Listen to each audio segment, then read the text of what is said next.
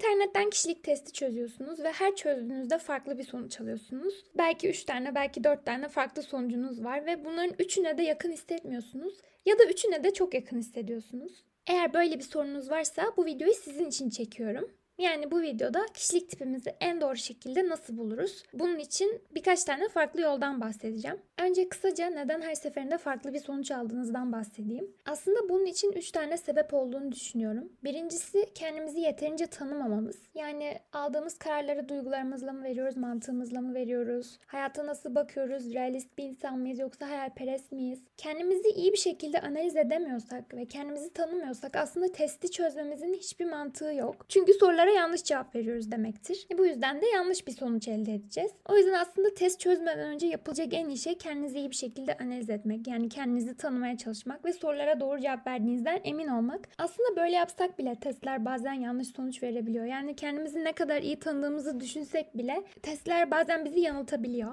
Bu bir sebep. Yani kendinizi ne kadar iyi tanıdığınızı bir test edin bakalım. Yani böyle bir bu şey gibi böyle kendi kişiliğinizin dışına çıkıp kendinize dışarıdan bakmanız gerekiyor. Bu sadece testte doğru sonuç almak için değil aslında. Hayatınızın her evresinde işinize yarayacak bir şey. Çünkü kendinizi tanımak demek bu. Diğer bir sebep ise testi çözerkenki ruh halinizin nasıl olduğu. Bunu bizzat yaşadığım için söylüyorum. Mesela testi çözerken üzgünsünüz diyelim. Diyelim ki sevgilinizle aranız bozuldu. Bu arada bu örnek için üzgünüm. Umarım kimsenin yarasını deşmemişimdir. Teste giriyorsunuz bu olayın etkisindeyken karşınıza şöyle bir soru çıkıyor. Duygularınız sizi kontrol eder mi? Normalde ne kadar mantıklı bir insan olursanız olun bu olayın etkisinde bu soruya lanet olsun evet diye cevap verirsiniz. Ve bu yüzden testteki bütün sorulara bu ruh halinde cevap verdiğinizi düşünün. Yani kendinizi aşağılar bir şekilde yanıtlayacaksınız muhtemelen. Bu yüzden elinize muhtemelen duygusal duygularıyla hareket eden bir kişilik tipi gelecek. Aslında siz normalde öyle bir insan olmamanıza rağmen. Yani kısaca demek istediğim şey testi çözerken ki ruh halinize dikkat edin. Bunu da hallettik. Diyelim ki kendinizi çok iyi tanıdığınızı düşünüyorsunuz ve testi çözerken ki ruh haliniz stabil.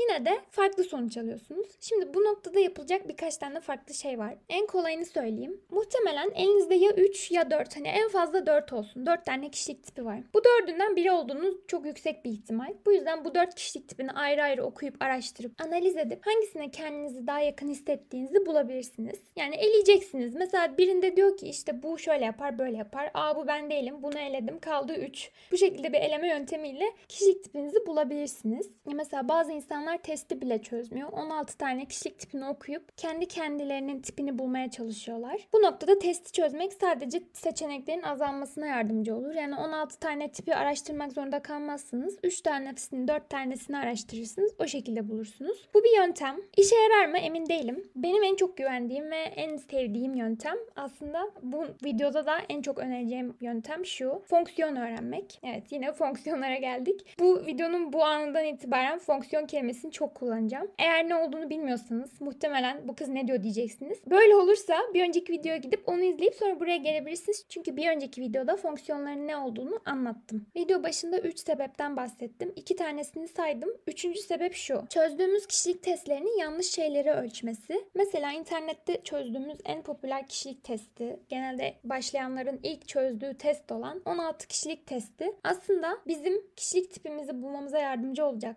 Soruları sormuyor. Daha farklı şeyleri ölçüyor. Ölçmesi gereken şey ne? Fonksiyonlar. Neden? Bir önceki videoda bahsettiğim gibi fonksiyonlar bizim kişilik tipimizi oluşturan şeylerdi. Onların sıralanmasıyla bizim kişilik tipimiz oluşmuş oluyordu. Her kişilik tipinin bir fonksiyon dizilimi vardı falan. Ama 16 kişilik testi bizim fonksiyonlarımızı ölçmüyor. Peki ya neyi ölçüyor o zaman? Direkt olarak sizin kişilik tipinizdeki harfleri ölçüyor. Yani diyelim ki siz ENFP'siniz. Mesela ENFP kişilik tipindeki E dışa dönük demek. Testte sizin dışa dönük mü içe dönük mü olduğunuzu anlamak için size şu tarz sorular soruyor. Yani sizi şu şekilde ölçüyor. Diyor ki partileri sever misin? İşte insanlarla konuşmayı sen mi başlatırsın onlar mı başlatır? Yeni bir iş yerine katıldığında sosyal etkinliklere başlaman ne kadar sürer? Falan bu tarz sorular. Bir de bu soruların şöyle bir dezavantajı daha var. Şimdi siz bu soruları gördüğünüzde neyi ölçmeye çalıştığını anlıyorsunuz.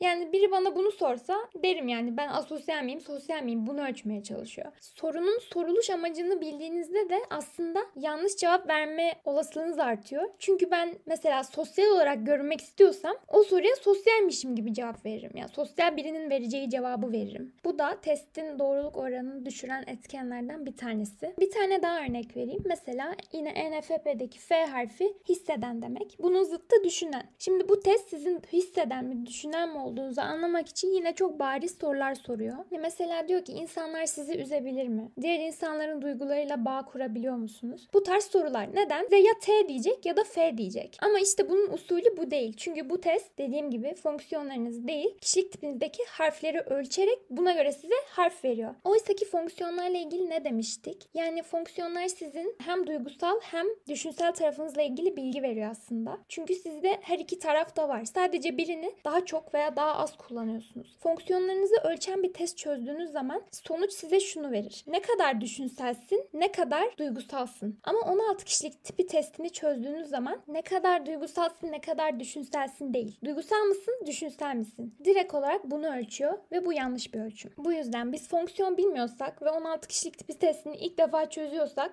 sonuç hoşumuza gitmiyor. Sonra diyoruz ki Aa, bu ne işte MVT yalan böyle bir şey yok. Buna inanan faşisttir diyeni görmüştüm. Her neyse kimsenin dedikodusunu yapmayalım. Sonuçta inanıp inanmamak herkesin kendi tercihi. Kısaca demeye çalıştığım şey 16 kişilik tipi testi size çok yüzeysel bir sonuç verir. Ölçtüğü şeylerin doğru olmaması sebebiyle ve sonucunuzu beğenmezsiniz. Peki o zaman ey Betty biz hangi testi çözelim ne yapalım diyorsanız. Bu arada kanalımın ismini yeni koydum. Üçüncü video ve ben daha yeni karar verdim kanalımın ismine. Her neyse. İnternette bir sürü test var fonksiyonlarınızı ölçen. Tamam bir sürü değil ama birkaç tane var. Bunlar arasında en popüler olanı Sakinorva. Bu test direkt olarak fonksiyonlarınızı ölçüyor. Testin içinde 96 soru var. 8 tane fonksiyonumuz var demiştik. Her fonksiyon için 12 tane soru ayırmışlar ve bu şekilde her soru çözdüğünüzde her bir soru için bir fonksiyonunuza puan veriyor ve sizin hangi fonksiyonu hangi fonksiyona baskın olarak kullandığınızı söylüyor ve sizi fonksiyonunuza göre tipliyor. Bu test güzel bir test. Şöyle bir dezavantajı var. Çok uzun. Yani çözerken sıkılabilirsiniz. Bir diğer bir dezavantajı da şu. Size 3 tane sonuç veriyor. Yani bu yüzden sonucu gördüğünüzde böyle afallayabilirsiniz. Ama merak etmeyin şimdi anlatacağım nasıl okunduğunu. Kısaca bahsetmek gerekirse karşınıza 3 tane tip çıkıyor. Birisi ground function type, diğeri Myers function type, diğeri Myers-Briggs type. Bunlar ne demek? Önce Myers function'dan başlayayım. Bu sizin fonksiyonlarınıza göre tiplenmiş haliniz. Yani bizim aradığımız sonuç aslında bu. İşte ilk sırada hangi fonksiyonunuz var? Ne, fi, t, si. Sen NFP'sin. Seni bu şekilde tipliyor. Diğer bir sonuç olan Myers-Briggs type ise başta bahsettiğim, bayağı yerin dibine soktuğum 16 kişilik tipi testinin ölçtüğü gibi ölçüyor sizi. Yani dışa dönük müsün, içe dönük müsün, algılayan mısın, yargılayan mısın, işte hisseden misin, düşünen misin? Bu şekilde tipliyor. Harflerinize göre tipliyor. Bu bizim aramadığımız sonuç. Bir de ilk başta ground function type var. Bu da şuymuş. Ben de daha yeni öğrendim. Sizin öyleymiş gibi davrandığınız ama aslında olmadığınız kişilik tipi. Yani mesela bu örnek sonuca bakalım. Ground function'ı INFP çıkmış ama Myers function'ı INFJ. Yani bu kişi INFP gibi görünmesine rağmen aslında INFJ kişilik tipine sahip. Yani sonuçlar bu şekilde okunuyor. Ayrıyeten karşınıza bir tablo çıkacak. Böyle garip harflerin olduğu N, N, S, S, T, T, F, F diye gidiyor. Bu da fonksiyon tablonuz. Yani mesela bu kişinin sonucuna göre bu kişi içe dönük ön seziyi dışa dönük ön seziye baskın olarak kullanıyormuş. Birisi 24, birisi 18 çıkmış. Ya da mesela TT'ye bakalım. T'si 22 çıkmış, T'si 9 çıkmış. Yani bu tablodan da hangi fonksiyonlarınızı kullandığınızı öğrenebilirsiniz. Kısaca bu şekilde. Kafanız karışmış olabilir. Çok normal. Benim de ilk başta karışmıştı. Ve belki de fonksiyonlar ilginizi hiç çekmedi. Eğer ben fonksiyonlarla uğraşmak istemiyorum, direkt tipimi bulup okumak istiyorum diyorsanız o zaman başta söylediğim gibi 16 kişilik tipi testini çözüp elinizde olan 3-4 kişiliği analiz edip eleyerek kişilik tipinize ulaşabilirsiniz. Bu yöntemi önermesem bile. Önerdiğim yöntem ne? Fonksiyonları öğrenmek ve fonksiyonlar üzerinden kendinizi tiplemek. Peki ya fonksiyonları nasıl öğreneceğiz? Bu kanaldan öğreneceğiz. Bundan bahsetmiştim daha önce. Diğer videolarımda fonksiyonları anlattığım bir seri yapacağım. Neden direkt 16 kişilik tipini tek tek anlatmıyorum? Çünkü arkadaşlar bakın düşünün. Şimdi ben başlıyorum. INFP nedir? Şimdi benim ESTC izleyicilerim, ENTC izleyicilerim diyecek ki bana ben ne yapayım INFP'yi? Ben INFP değilim ki diyecek. Kendini dışlanmış ve yalnız hissedecek. Ama eğer ben fonksiyonları anlatmaya başlarsam fonksiyonlar bütün kişilik tiplerinde var. Bu yüzden izleyen herkes yani bütün hepiniz